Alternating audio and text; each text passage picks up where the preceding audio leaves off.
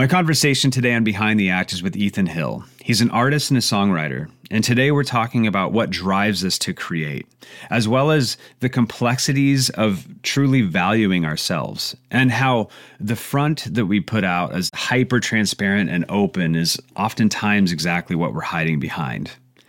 I'm Seth Schaefer. This is Behind the Act with Ethan Hill. Why music for you? Oh shit.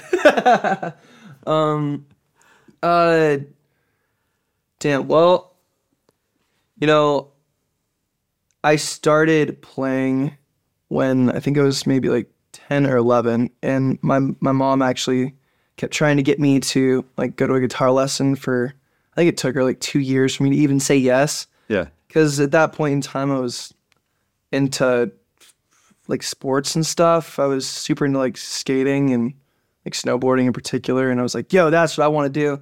Eventually I ended up going to some guitar lessons. I ended up playing in church and all that, but I I think at one point I went to some grungy punk show in Denver and I was I saw I was like in the front like in the thick of the mosh, you know? And I looked up and I was like, "Yo, I want to do that." And just cuz it was like such a crazy moment um but man, I think it kind of ended up being different reasons for why uh, as I kept going, but that one, that's like a core memory, I guess. And then uh, I started writing songs because I was really torn up about um, a girl I really loved and didn't really know how to process it. Um, And I also think the added motivation, some of it, if I'm being honest, was probably ego driven in the sense that I had something to prove because I I went to my dad and I was like, "Hey, I'm like, I want I want to write songs," and he's like, uh, "Okay, then why aren't you doing it?" He's like, "I don't see you. I don't see you writing or practicing or doing anything." Um, and he literally used the words like, "You're no Ed Sheeran," and that shit. I swear to God, it like it made me so angry, and so I started writing songs like some stereotypical pissed off angsty teen just to screw you, dad, you know? So it, I guess it evolved, but there's a lot of different reasons why. Um, now it's just like, it's the only thing that makes me feel genuinely happy is writing mainly and playing. Yeah. Talk to me about your current music and like what it's about and what, what your plans are moving forward. As far as like what's it about, what I'm going for, a lot of it comes from just my own experiences and all that but i want i want everything to be either like redemptive to some minor degree or at least be relatable. Um, i just i want people to relate to it. Um, i don't want i want people to not feel alone. And i want to be a part of music in the sense that music helped me through so many different things. And if i can make something that helps other people get through this really difficult life or it can be the soundtrack at the highlights. Like that's pretty awesome. What drives you? I mean, I, I think, oh god. Wait, well, well, but when, when we talked uh, before, it was, you, I know you mentioned it was like, you know, I'm only live once and you know it's crazy because when you ask things like why i haven't stopped to think about it in a while. You know i i think it's easy to just get swept up into like this is what I do because I've been doing it and I've had these wins and these losses behind me in this these experiences but the the overarching like why are all of it it's it's different make you're you're making me think about it I think I'm still trying to be enough for myself in judging that based on what I can do. It's not like I show up to the plate and like I'm just good as I am. I think to some extent, like I have to earn my own self love or approval, which is probably a very shitty thing. um, but it's it's honest. Like I don't. I think I'm trying to do that. I think everyone does things because they want to be seen and understood. And also, yeah, we're only here for a really short amount of time. So if you really love something, then you should do that thing like you're you're gonna die soon. so am I. Um, so it's almost like um, if not this, then what else? And if I'm not gonna do it now, then when am I gonna do it? So on my good days, I think I'm driven by the fact that I just love what I'm doing, and I'm moments where I'm just like, yo, I hate this, and I don't want to be alive. Like, it's it's like looking your reflection in the mirror and being like, no, fuck that. I'm gonna keep going. Like, uh, I'm not gonna stop. I guess. It, there's a lot. So you mentioned your dad. uh, Yeah. was like you're no you're you're no Ed Sheeran. Uh, you were frustrated and angry, but you talked about the ego front. Can you tell me how that relates and like the proving to yourself or proving to your dad, or what's that Well- relationship? Right. Yeah. um, I think that was the best thing that could have happened because I think uh, if I went to my dad with a song and he was like, "Yo, this is incredible. This needs to come out tomorrow. This is so good. The world needs to hear this." And it's like, man, I wasn't Ed Sheeran. I'm still not. The guy's written how many? Like he, he's written how many? He'll tell talk about this. How many? He's wrote like a song a day for years and now he's probably like one of the best that's ever done it but it's because he put in all that time and the continual lack of satisfaction or discontentment that's a better way to put it. Discontentment. That drives me. I am not a content or peaceful or mild individual. I i think that that pushes some people away and it also brings other people in. So I, I don't I don't know, but I'm perpetually pretty discontent. Like it, it will never, it may never be enough. I've struggled with that idea of like, okay, well, if I'm not comfortable with where I am, how can I have peace with where I am? And where is that like restful, okay spot for me? Because I want to grow and I want to move into the next Yeah. the next stages of my life, but I also want to be really happy right now too. So right, because like uh, man, I think it like hap- Okay, happiness is its own thing. Happiness and fulfillment are not the same. I don't. Th- I also don't. I wouldn't say even know what peace is. Happiness is probably more so. Not that I have it figured out by by any means, but I'd say I feel the happiest not when I'm like when I've just not like the mountaintop of like, oh, I just achieved this thing. That's when that that's when like you feel like a sigh of relief of like, okay, did it. I just climbed up this thing, and now there's this thing, and there's another bigger mountain to climb, but at least I got here. That's like the sense of relief. It's like, okay, you can live with yourself. That's kind of my messed up idea of fulfillment. Do you do you ever acknowledge that you're happy in the moment? Because for me, I'm I'm more likely to say that was a really great day as opposed to like this moment is a great moment or this is a great day. Even though I've been happy the whole time, I'm just not even aware of it. I'm more, but if it's a really shit day, I'm like, dude, this day sucks. Like, why am I? I'll I'll acknowledge that in the moment, but it's like throwing the fact that I have been happy actually this whole time completely out the window. You know what I mean? It's like I, I'm happy as hell right now. right. I'm super happy. Um, but until we brought it up, I was not thinking about whether I was happy or not. It's Yeah. easy just to get sucked in and then it's just you're going. I think that's part of that mindfulness and awareness and being present thing, instead of being focused on where you're going to be someday later. Like you, Right. you focus on the how do I do today what I need to do so that I end up somewhere and, and just continue to, I guess, enjoy and be ha- again. If you were to die tomorrow, are you happy in the with the way that you know today went? Right, like uh, You know, it depends on what day of the week. If for sure. if I died before today, I would have been super pissed because I knew that today was going to be a super cool day. Oh, thanks. like, like, like, for real, I actually was looking forward to this like massively since we set it up, and I had to go work all weekend, oh man. slugging it out in a bar. Damn. Yeah, I don't know. It's funny.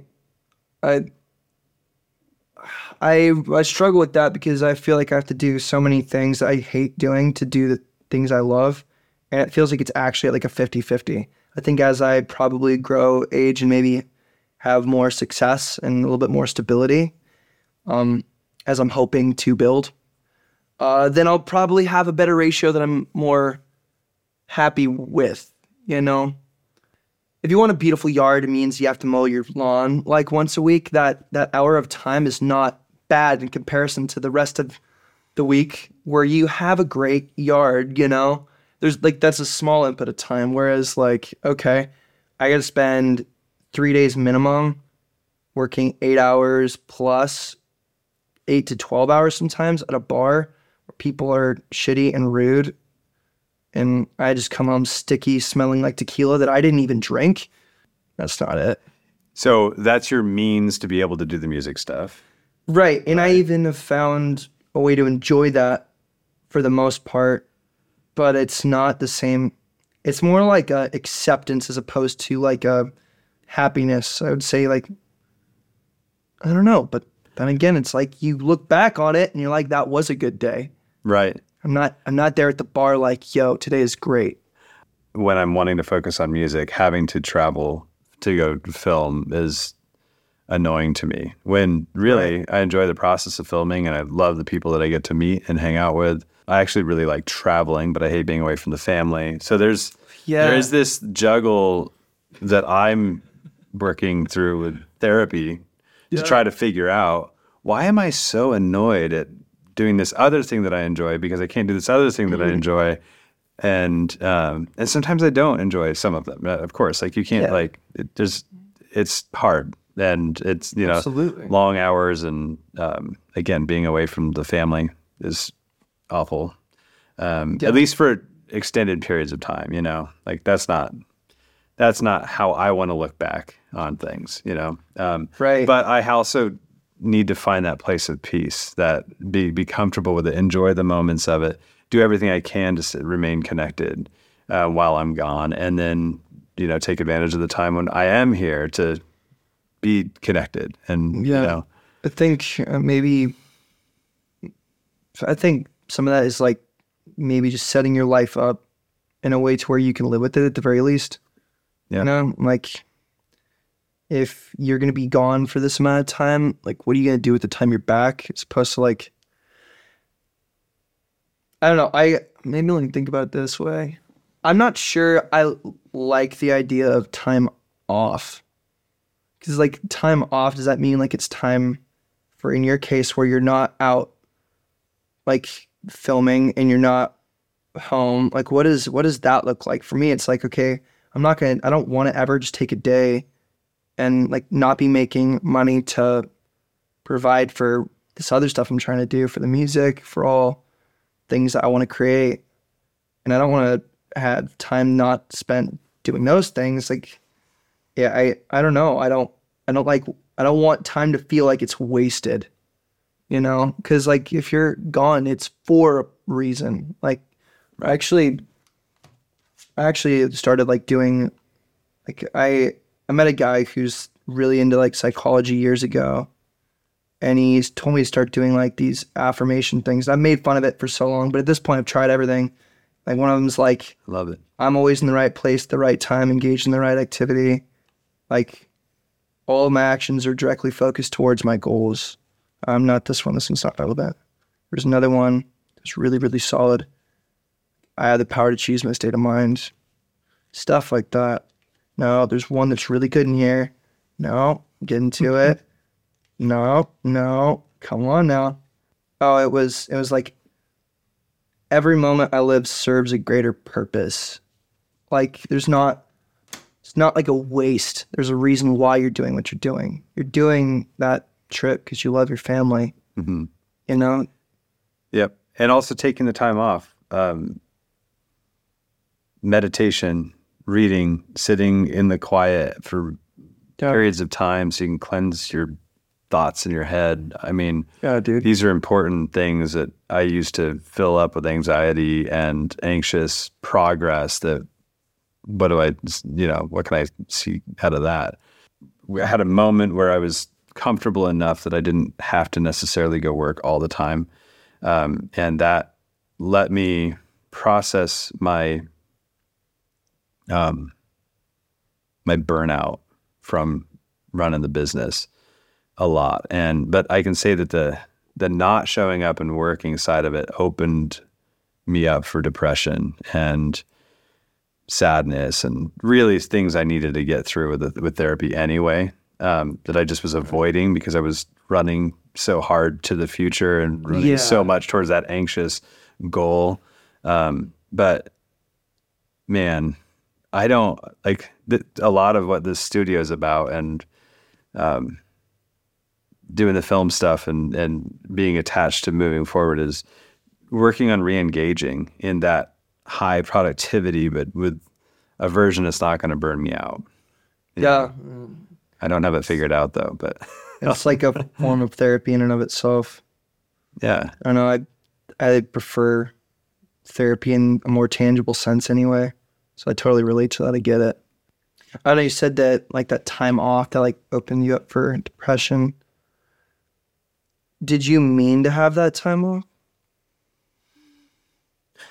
kind of, I guess. Like I knew that I wanted, I needed to reset. I needed to say, okay, what am I, what am I doing? I pushed really hard for a really long time when I was younger. Um, in my teen years, our family kind of went into a situation that required me to start just driving and pushing really hard into work stuff, and I never looked Yeah. back. Um, and I had versions of success, we would call it, whatever that is Yeah. um, it's all empty or not. It's all full. It's all empty. Whatever. Um, but the um, and there, there, you know, lots of learning moments, lots of great stuff that I am really thankful for. But also, holy heck, tired.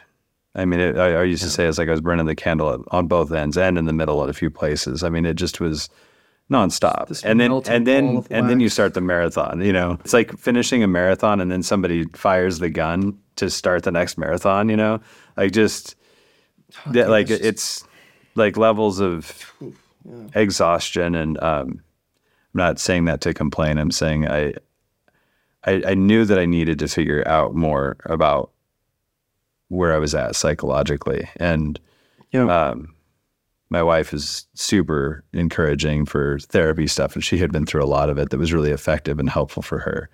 Um, and I, and once I started, I was like, this is incredible. Like just to be able to break through. Obviously, it has to be the right therapist, and you know, like, Yeah. it needs to be the right scenario. But it, um, it's been life changing and positive for me for sure. Um, and, and I'm still trying to learn how to re-engage with you know and be in a healthy spot. But Oh, that's that's the thing too. Is like we we live in like a very much like a self improvement generation or time. Everyone's going around trying to fix themselves, and I, I wonder if people did that, or maybe they just didn't have time to. Maybe life for our grandfathers looked like that perpetual marathon, boom, boom, boom just like Yeah. over and over but it's almost like life is better than it's ever been. Why are we so much worse? yeah, I have a few. I have a few theories about our general constitution, uh, it, like being weakened by the perpetual access to media. Like, Yeah. I think that is breaking down, but I also think that there's massive just improvement in understanding and acceptance of mental health. The concepts of just suck it up, like like is Yeah. uh, people just bury it into their own heart attacks. Right. So the- Later. the, right. So the statistics would look better on paper. Uh huh. There's there was less mental illness back then, but Right. Supposedly, it's just because it wasn't documented. which is actual bullshit. yeah, right? that's, that's Yeah. so insane. Yeah. Oh, sorry, I'm like way way from the. Oh, that's fine. It's okay. It's so insane. Yeah.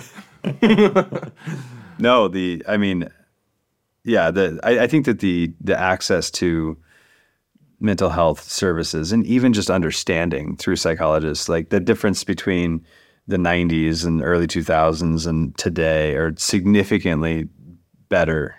Like, not the differences are better. That didn't make sense, but like, it, like, it, like the improvement has been significant just even in the last 10 years, let alone 30 years or 80 years. I mean, hmm, I think the only thing that I do see as maybe maybe it's not even a trend, but I've had conversations with people who are into therapy and it I think a lot of the time and this is not this probably shouldn't be a blanket statement, and I don't mean it to be one, but I think a lot of times therapy or maybe bad therapy when it's always what happened to you? Like what happened to you? And it's like oh this this happened this happened you just need to talk through that and process it. But then like if you never like looking at like what in what ways am i the problem then you're always like looking out the world how it's like blaming you as opposed to looking in and seeing how you're affecting the world around you. I i don't know. I i don't i don't i'm not a fan of well i say i'm not a fan of stuffing it down and shut up and be a man and all that even though that's kind of the way i treat myself. But i see the flaws in that. I also don't i also don't think that we should coddle ourselves away from the cold hard truth Yeah. being a variety of different things. Does that does that make any sense? Yeah. You know, like I would rather I'd rather the painful truth almost break me. Like that bring me to my absolute knees and then come back with something that I can do differently or better, you know? I guess uh, just to speak directly to that, I've been that. Hey, my experience has not been that in therapy, um, but I'm going to say that in the last, you know, six to eight weeks at this moment, I've been going through therapy to help me have a better understanding and relationship with the concepts of death, specifically attached to um, my dad's death. And my mom had a heart attack when I was in high school, but survived it. But there's a lot attached to the the weirdness and the confusion at early ages, not understanding how to process that or even talk about it, like Yeah. talking to you about it at all without just breaking into tears is a is a is a miracle from therapy because like I've just been I've just I don't want to say I avoid it, but I guess I avoid it. I bury my head in the sand about the concept of like the fact that people that I love or me can die at any moment, and that's just literally the thing that we know we can guarantee about life. Like we know that only thing. we know that death is a thing. Um, uh, but being able to process through that and access the kindness to my younger self, um, not as a different person, but just literally understand that that was hard, but also pragmatically, like you say, the cold hard truth is that death exists, and I don't want to live my entire life of being happy around other people or not happy around other people in fear of this thing. Like instead, allow that to be the part of the motivation or something. You know, not that I have it figured out. I just Yeah. that I guess I'm, I'm just saying that therapy has helped me open up different ways to think and process that, and Right. That uh, sounds really balanced. super too. grateful. Yeah, Like the acceptance maybe yeah, of that or, like you said of like your younger self that like really felt that. Yeah, those things uh or just that maybe the things you were feeling in that time like having grace for that not just like beating up the already broken internal child you know? Or Yeah. but also like equipping you to like deal with it and be the man you are today. That's you have a good therapist I agree. yeah, which is, is incredible. I feel like I've become an advocate and a champion for mental health and therapy and people to explore that on purpose because people don't actively talk about it, especially men. And Yeah. they, uh, but it's, I, I basically never run into a group of men that when I start to bring up depression and anxiety and PTSD or therapy, that not almost every single one of them is like, yeah, totally. I've dealt with that. I deal with that. This is a Yeah. thing. like it's like it's a breath of fresh air because people need and want to talk about it. It's just weird to bring up, quote unquote. It's not, but it, it's not it's, you, you yeah, weren't told it was all right yeah, to do so. I mean, uh, my my friends will. There are a ton of them are in therapy and like looking for that and like completely open to the conversation. Like, I suppose the whole mental health yeah, spectrum of different things people do. But I also look at like what was modeled and it was very much like I've seen my dad cry maybe three times Right. ever. Ever. You just don't. So yeah, you just just like work hard. Um try not to lose your temper and yeah, never cry. Never cry. Are you kidding? I still I still don't cry, man. I think I cried I think I've I realized that I hadn't cried when I was sober from probably like 14 until like when I had this realization, which was maybe like six months ago. I was like, oh, damn. Because like I, Yeah. that's what it takes. You have to get, I had to get absolutely like to the point where I w- was about to like fall over. That's how much I had to do just to even let that out. It's like, how many hmm. how many 10 ton bricks are in that wall that I built around that part of me? Why? Why did I spend, go to all that work, effort to protect that thing that I felt I needed to, I guess? Like, I, I don't know. But I also don't know how to tear it down, Yeah. you know? It's like it's there now. Now it's just part of like how you operate. Yeah. I don't want to project something um, that's not accurate, but Feel free. do you feel like that inside you is what's screaming to get out in your music in reality? Yeah, man. Um, I think a huge part of that. Well, I think I think um, the only time I experience like really just authentic joy, um, which I think comes from that part of you, is when I'm doing music. So it's like, it's like locking that that part of yourself up and then taking it out for a walk, every once in a while, and then back to the back to the dungeon from whence you came. Yeah. you know it's it's that's the way it kind of feels. Um but when when that's out it's like i'm a, I'm a different person dude. Nothing makes me happy like that. It's like the more, even the more vulnerable that you are through music is, is championed. But if you're that vulnerable just in general conversation right off the bat, it's like, whoa. it's like, yeah it's it's really that's a that's something i definitely relate to. I, do you remember when we were talking i think we were talking more so about like kind of wearing a mask or putting something on and like the way you present yep. to the world and how that comes from like not wanting to be able to see you right? Um and i was saying like yeah a lot of people like will have tons of secrets because they don't want you can see this but you can't see this kind of a thing. Um and i was i think i was saying like my approach to that was always like all right here it is now what are you going to say about it like you can't you can't judge me you can't, Right. can't look down on me because Right. you already you already know. You've already seen me naked. Yeah. You've already you already know all my problems. You already know.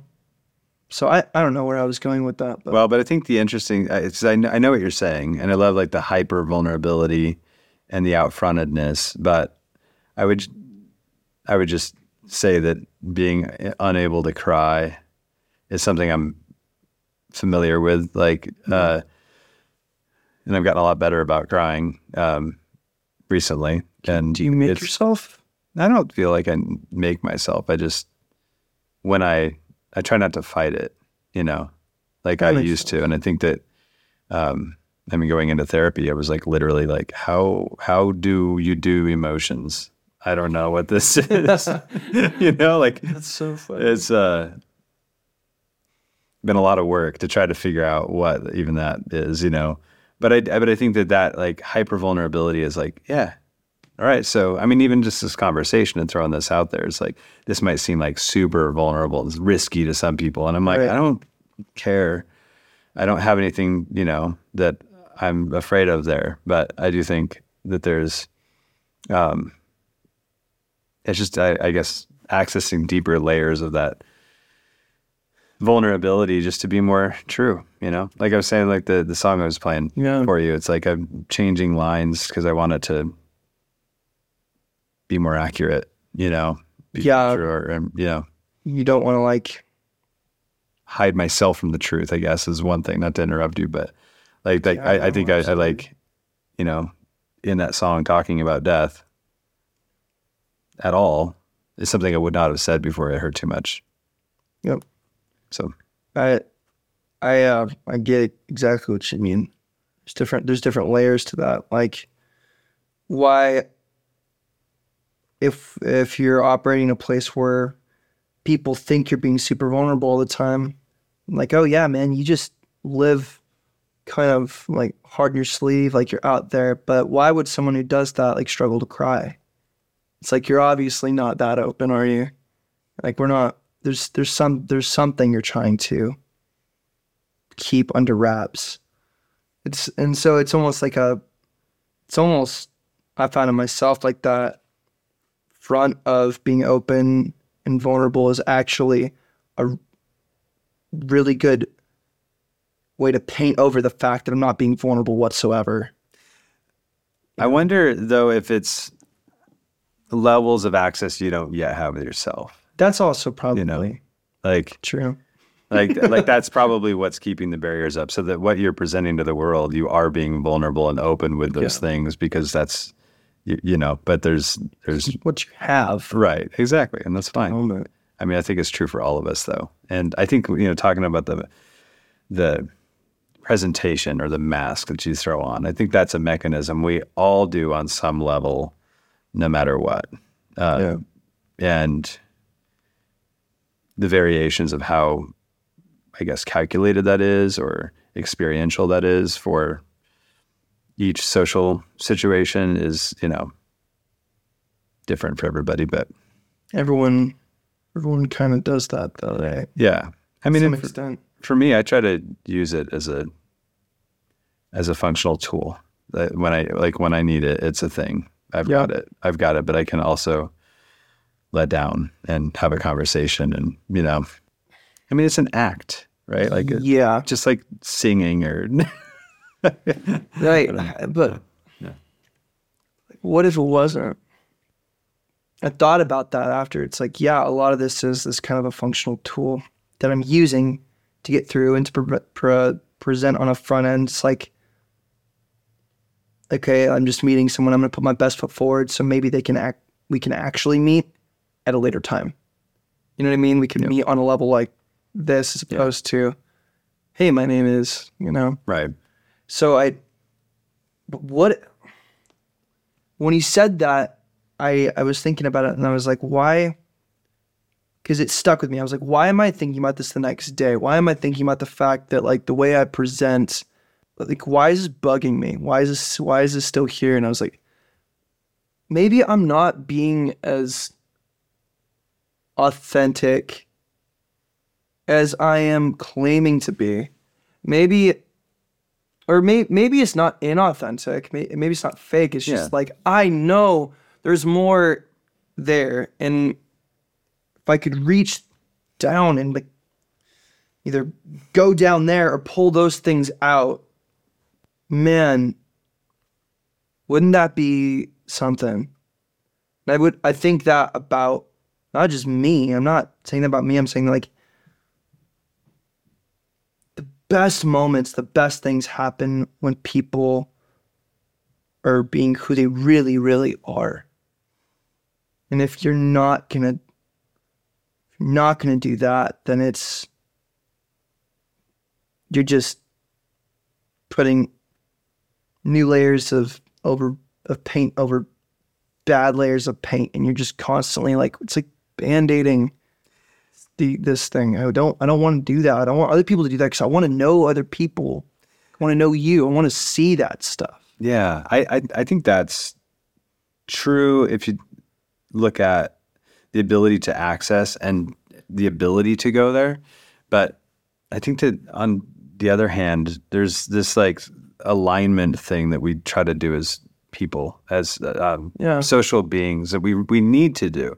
We need to be able to meet people where they're at temporarily to be able to help pull them back. I'm not saying like be a chameleon and act different Right. than you are. Don't be insincere to yourself, but you have to meet them somewhere so that you can then both agree to like travel to this world of chaos. Like where Yeah. where like when you come in as chaos, you're just like you miss so many people. People don't understand and can't be there with you too. They don't, know? So it's like want to do that. and I'm not trying to say that that's bad and that Yeah. these people need to be different or anybody needs to be different. I'm just saying, like, uh, it's something I've thought about a lot too. It's like, is it bad for me to go mask in a scenario when really that's what the group needs? That's what the people need. They need me to be something for them when I'm directing. Like, I go in and I'm Yep. the director dude and I play that role and I cover, like, I make it all work. It's great. And, Right. um, but I also have a desire, a deep desire to connect one on one with people, especially, and go into conversations that can be thought provoking and helpful for art and for progress and just mental health or whatever, you know? Uh, well, it's like the desire's there, but well, I, I don't think that it's fake to do that. I don't. It's not. That's it's it's you're. I don't think there's anything wrong with meeting people where they are or being what they need. I think that's honestly a lot less selfish than just showing up and like, this is who I am. Like, hear me fucking roar. That's not. Yeah. That's actually like kind of selfish, and I've yeah. I definitely have done that.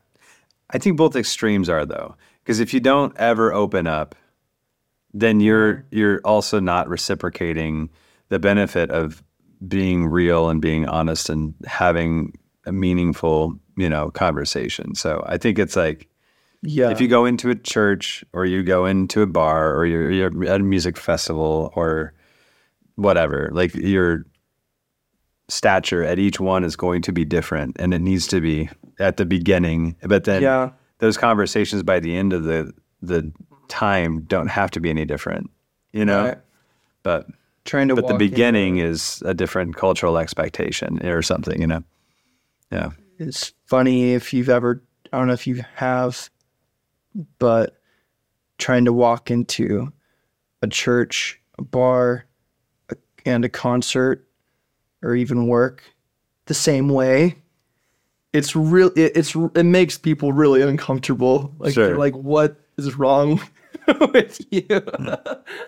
Hmm. and I, I think as I've gotten oh, maybe a little bit older, I'm starting to, I'm starting to see the wisdom and the value in knowing your audience, read the room. That's even something I've been told recently. Is like, dude, read the room. Like I, I don't want. I don't want to hold back, but I don't want to be so. It sounds so ironic. 'cause This is like so new to me. I'm still really processing this, but I don't want to be so much that I'm missing people entirely when if I just like met them where they were at a little bit better, I could have still like reached them on a deeper level like maybe later or or they would have been super super down to show up to the bar or the rock show that way. But like if i'm going to church with someone like do i need to do i need to show up that way? Do i have like i do i have to? That's probably why i avoid church now. Because i don't because i don't want to. Right. because i don't want to. Like i want to show up like this all the time. This is that's why I, and i that's probably why part of why i bartend. It's like dude try putting me in a so i couldn't sell like jeans at target I'd be scaring soccer moms. Like I like I I, I, I don't know. I, I would love to grow in that area, Right. but I don't. I don't know. It's it's probably a maturity thing as well. To be honest, Definitely. what it sounds so ridiculous if you just set it up as like this grandiose thing. Like, what is the question? Is what's the best piece of advice you've ever been given? Because you, you, if I look around, you, you, the way you set yourself up, I admire and respect it. So, was it whether it was uh, something that you just realized or and mm, decided to put into practice, or something that someone told you? Like what what even if it's just one, because I'm sure there's a lot of things. But Yeah.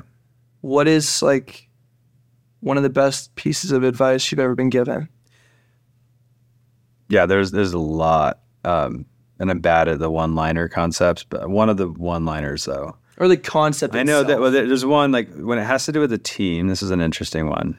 Uh, this is I'm going straight to business. It's not just life, but business for a second, Yeah. just to be like surfacey or whatever. But I was meeting with, um, well, interviewing the owner of a company called Monroe Pumps, and the CEO was said the um, how do you put it? He said, No one ever wakes up in the morning and says, I really hope I do a bad job at work today. So he's like, It's up to management to help them do a good job. And I thought that was really, really insightful um, because you work around people that you think are just trash, right? Sometimes Yeah. and you're like, these people just are miserable and hate life and whatever. And it's like, they don't want to be bad at work. They don't like they might not want to be there, but they're not their goal isn't to be bad at it. So I think knowing that people want to be respected and treated as equals and um, that's a big one when as far as business stuff goes. A couple of things I've done my best to do is I don't work with any assholes clients wise like oh, and and I've done that for a long time. Like even when it was really painful, we really needed the money. Um, it's protected us from being working with those assholes' friends because if we worked, if we made them happy, then they're gonna th- refer us to their friends, and their friends are probably assholes too. So um, that's another one that's like just over time kind of protects you. And um, I'm also like the thing you said earlier about the discontent aspect. Um, I've been perpetually discontent as well. I am always trying to become better at the next thing that I want to do. And I've been trying to analyze what that drive is or was or, you know, those things. And I think a lot of it really comes down to me just being like a geek and loving to like learn new things all the time right. and that drive unfolds into like what looks like I'm like I'm passionate about making films. I don't want to make a movie. Like if somebody came to me with a big budget to do a movie, I'd be like, let's see who we can find for you to have do that because I don't know. Like I don't care. I like I like movies, but it's not my thing, you know. But I do love documentary stuff, and I love this. My favorite part about the documentaries that we do um, is the interviewing process with people because I, we- I get to get down into the meat of stuff that's interesting. So, Right. um, and I guess the other thing is just like, like doing the right thing with people matters. Not that we're, you're ever going to be perfect, but like when you make a mistake, like try to make it right and take care of people and be honest. And when you fall Owning it. short, like, you know, like just admit that you fell short. Don't try to protect yourself. Like that will protect you over time anyway, you know? There's like a, I feel like that's a moment to actually build a lot of trust or maybe rapport with someone. Because if you make a mistake, people will start to not trust you in a sense. But if you're, if you own it, you're like, yeah, this is what happened. It was my fault. Here's what I'm to do about it. Dude, all of a sudden they're like back and you're like, actually, now I trust this guy more. giving people permission, especially let me say the first time that it happens, letting them know and giving them a moment to grow and take responsibility for that is important too. Like a lot of people haven't had the experience in life that allowed them to to do that because they had you know uh, an angry mom or dad that always just railed them and didn't let them learn how to apologize. Uh, You know, like they were just in trouble, so they just hid their whole life. So it's like, I think even if you're dealing with somebody who could be your grandpa or your great grandpa, and um, like giving them access to that moment the first time is important. But then if it doesn't happen again, it's like, from a team perspective, it's important to move on, I think. I guess another thing a friend said at one point, it's like it's not the amount of money that you make, It's the amount of money that you keep.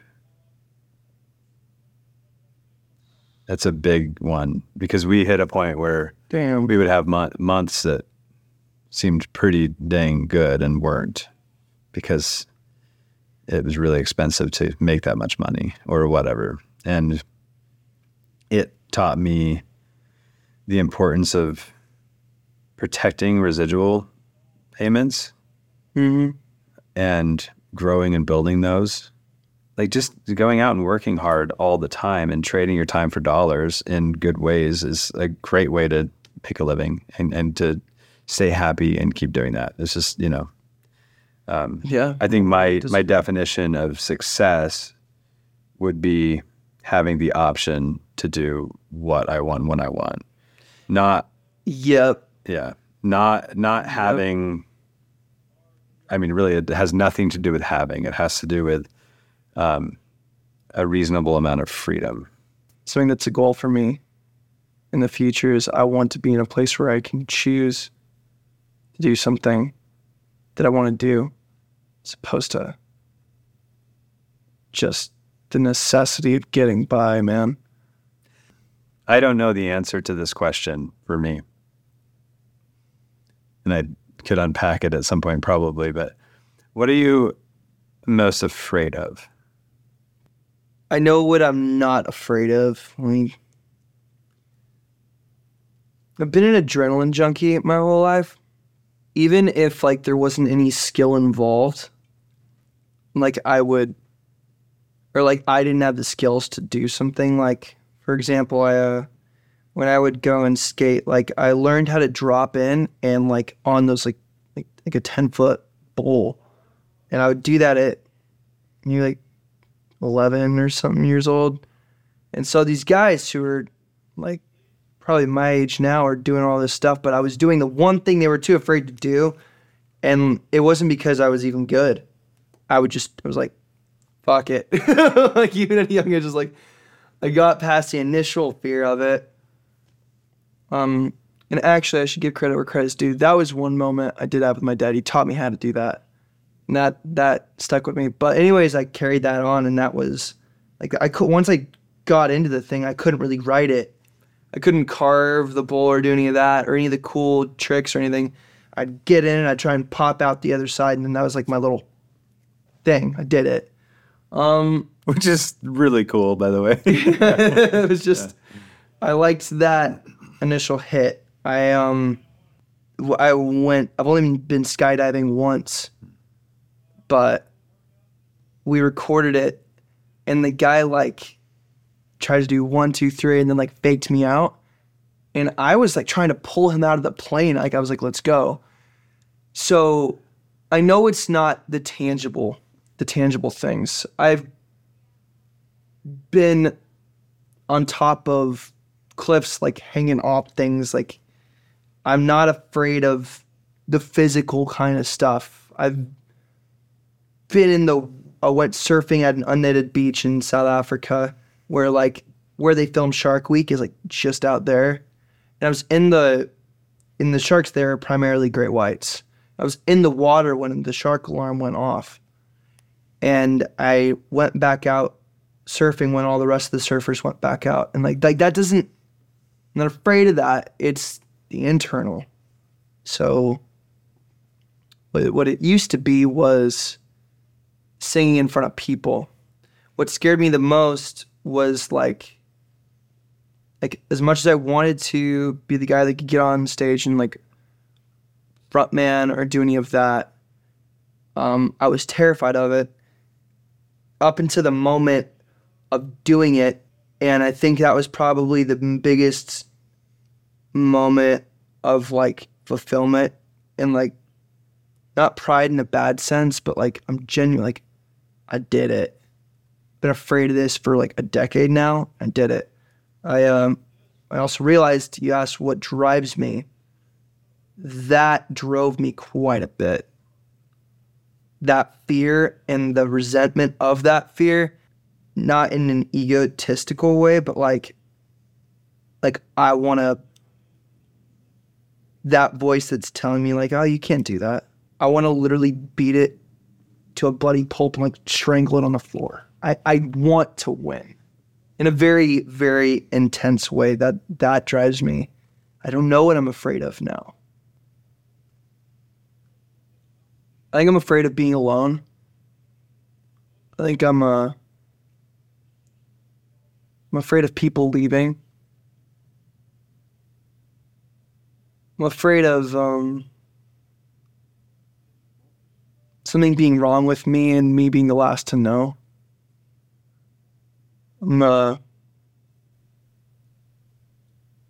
afraid that maybe I'm not good enough despite my best efforts. Uh, afraid that I'll bartend forever. I'm afraid they'll never make it out. But I'm definitely not afraid of motorcycles. Those are just too much fun.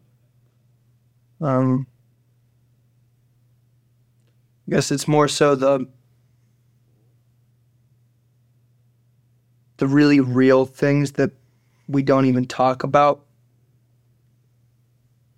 Like most people never even tell you they have dreams because they don't want to be expected to pursue them because it's easier to just never try than to give something everything you have and then fail anyway. It's like, man, I'd rather get shot in the knee. Yeah. Because the physical pain, Yeah. I could deal with that. Right. I don't know what's going to happen. That scares me. Yeah. You know? Yep. I don't want to lose that feeling and then go back to being numb or pretending to be numb. Right. You know, I think I'm only at a place because I have conquered some something like being afraid to sing in front of people, where I'm actually looking at what does scare me. That was a damn good timing for that question, I guess. Um, Yeah. because I haven't even thought about it. I literally just Well- was shooting from the hip.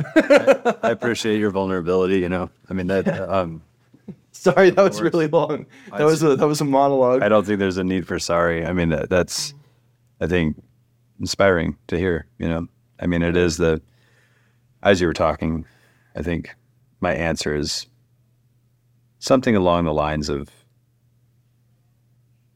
wanting. I'm afraid of dying before I figure out how to live. the running out of time thing. it's yeah and also of course you know um not being remembered as somebody that was enjoyed while i was here you know that kind of a thing also a lot of the things you said i echoes loud and true i and i feel lonely even in the midst of being loved and surrounded often too, which is something else I am working on un- unpacking, you know, for myself too. It's like, what's that mechanism? I, that's a want to dive into that one. Why do you think that is? You know, because it's it's almost like it's almost like the word alone or lonely has to have multiple definitions. Because on the surface level of what that means, like you're not alone at all.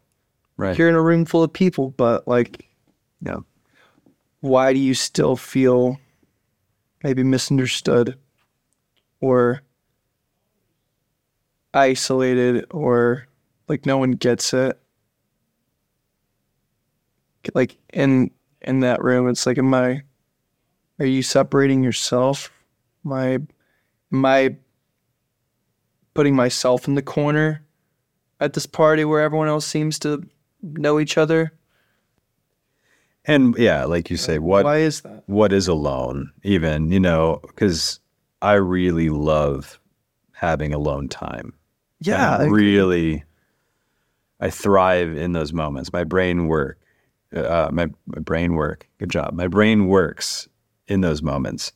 Um, yeah but I feel lonely if I'm in the room and somebody else is more interested in checking their phone than hanging out. I'd rather just walk out and leave. I'm like, I don't care. Like, let's. I, I don't need to be here either. You know, like the Right. Um, so like that makes me feel lonely, and I feel like a lot of um, culture focuses heavily on being always accessible. It's rare that I mean we're in a scenario right now where we don't have our phones um, next to us, and like I don't have. I mean, obviously somebody could come in the door, but other than that, like I, I'm able to be here. That's not always the case, and I don't think there's morals attached to that, but right. the loneliness aspect.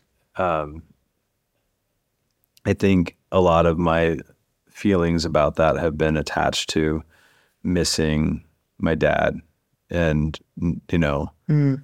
his death and um, and not feeling like there's a lot of reciprocation from people in your life that would you would love to be connected to you know um, or like a like maybe like a like a lack of empathy from people or I think it's just a uh, interest in wanting to make our relationship be important. You know, like, like that, like which is something I have to realize is that I like a lot of people that I meet, and so it's interesting. I'm often like, man, we should we should hang out and be friends, but the truth is there is only so much energy to go around for me Yeah. to other people and from other people to me. So it feels like you're the last kid being picked on the basketball team when you dude you know when when uh, when you realize that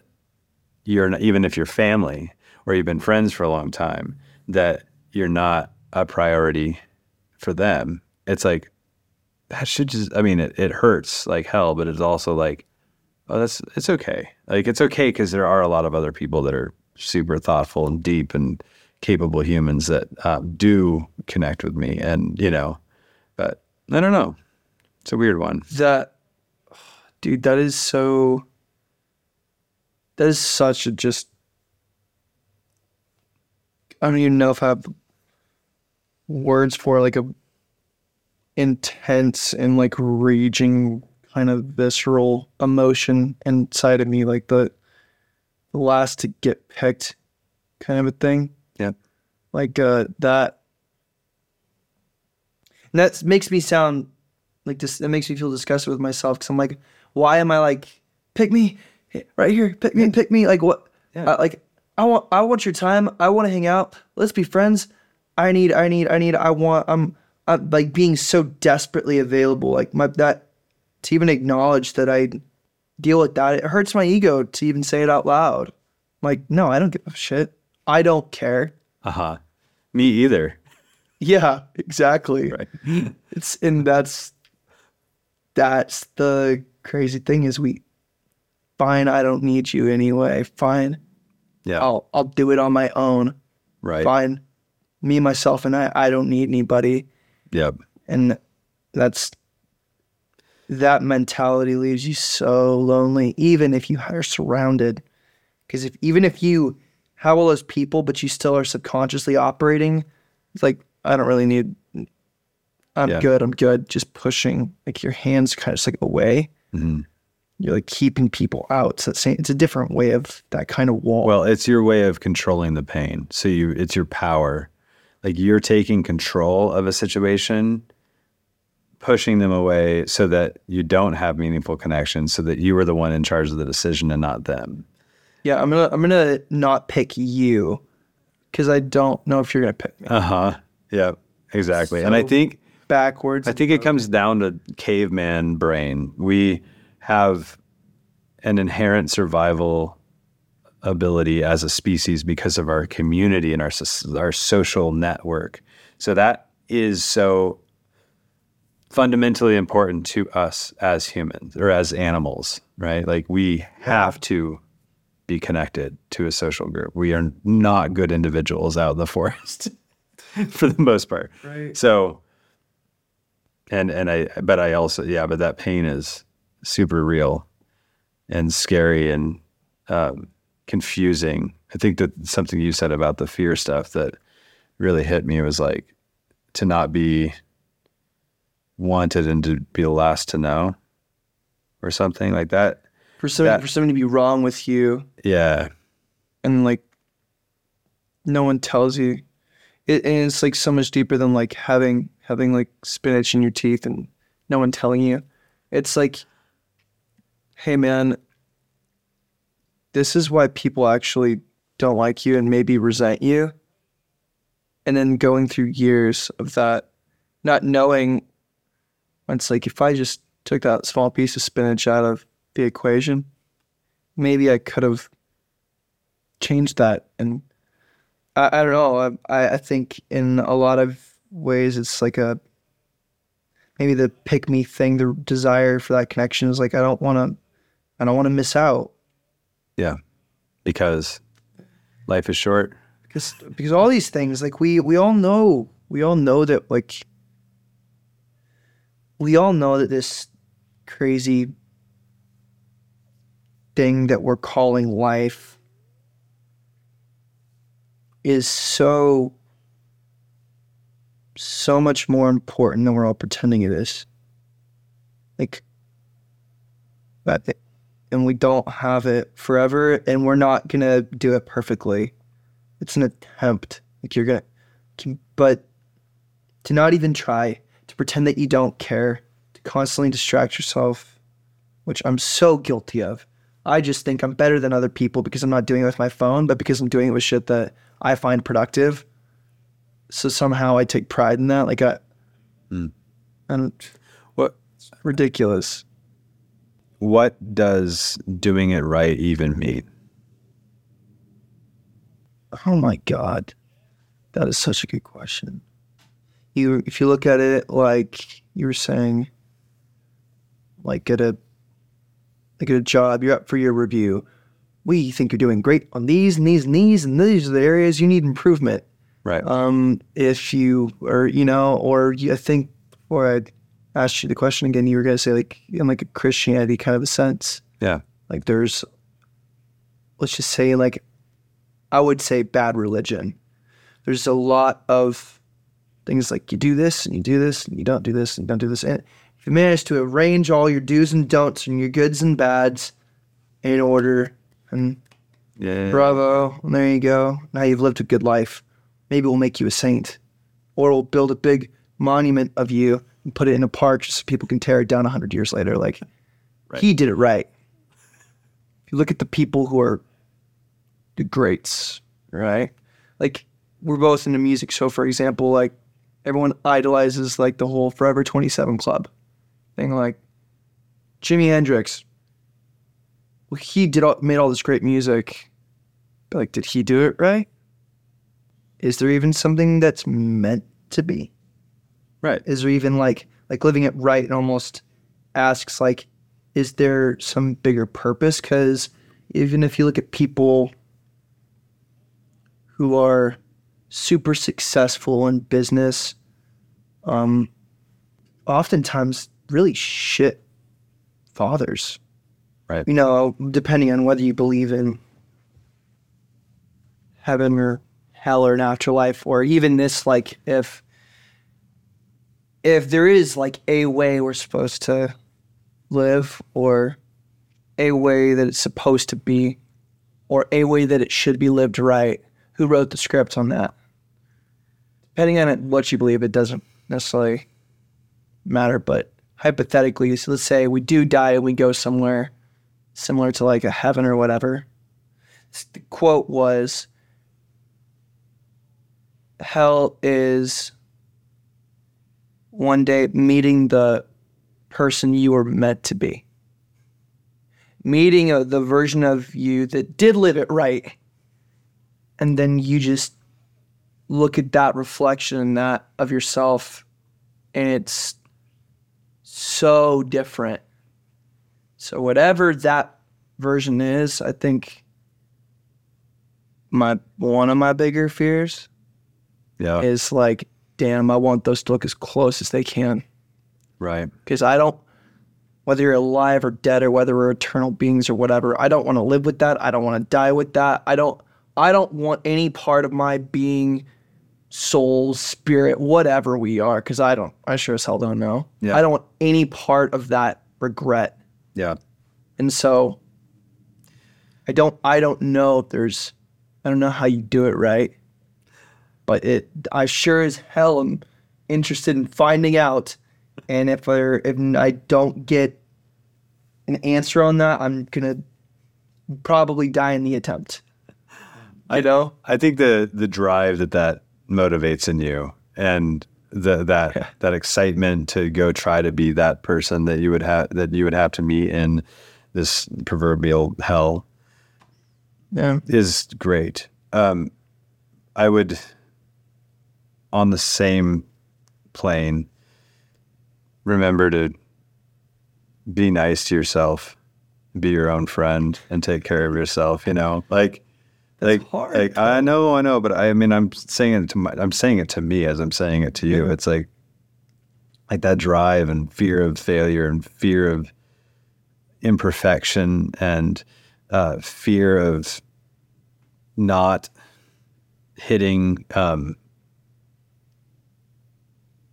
i guess some elusive destination of success like it can be motivating but um but it's also really great way to be super unkind to yourself and and not give yourself the same amount of empathy as you would give to somebody that was literally you just in another body you know? Like Yeah, it's it's really funny. Like if if someone else was you, would you like that person? i think so Me too. Don't why why do we hate ourselves? No. Whether you do or not, or whether you've experienced that, like oh i've had lots of experience with that yeah. Why mm-hmm. why are we so damn hard on ourselves? Yep. Like if I was someone else on a surface level, even like listening to the stuff that I've written or done would you know, I was looking at me at being someone else. I think I'd actually dig it. I think I'd actually be like, yo, that's really cool. I'd probably be more interested in listening to my own stuff if I was someone else listening to it. Because it's me, I cringe at my own stuff. That's just the surface. right Like, here's a question but I want to hang out with myself. would you be threatened by yourself where, where are you getting these, dude? What books are you reading lately? Damn, because you didn't. Um, would you be threat? Oh my god. Um, would I be threatened by myself if? Because if I wasn't me, that means that someone else would be me. So then, who am I if I'm not me? It depends. It depends on who that other with the same is. intensity and fire and drive to kick butt and like Well, probably because probably because even though hypothetically we'd both be just as intense and have very similar mindsets and flaws and strengths, neither one of us would really know that. So it'd probably be like the be- honestly that would be hypothetically the best way of improving 'cause you're like if say there was an ongoing competition between you and yourself in this hypothetical realm which also applies to actually what life is that's just a really good way of looking at it. Because you, you would never know. You'd always i would always think that other version of myself the one that is me now in some other body or something i would always think that person was better than me. Me too. I would always, I would, oh, I would be driven by that because I'm like, of course they're better. and that's the mechanism of how you can be nice to yourself like remembering that feeling that you just went through i think to realize that like the comparisons i'm making to that other person is literally just uh, it's not as not as polished and perfect as i think it is but Oh my god, dude! yeah You asked me if I was gonna move around. you asked me if I was going to move around a lot, and I planned on just sitting here all stoic, and now you have me writhing in my I love it. comfy suede chair. yeah. Oh my I love it, dude. Um, I think that's probably the most profound thing that anyone has told me in a very long time. Um, I'll, I don't know, man. I don't know how you feel about this conversation. I love it. Whenever Yeah. this is ready, I'm gonna listen to this podcast. If you enjoyed this episode, please consider sharing with other people you think might gain value from it. My name is Seth Schaefer.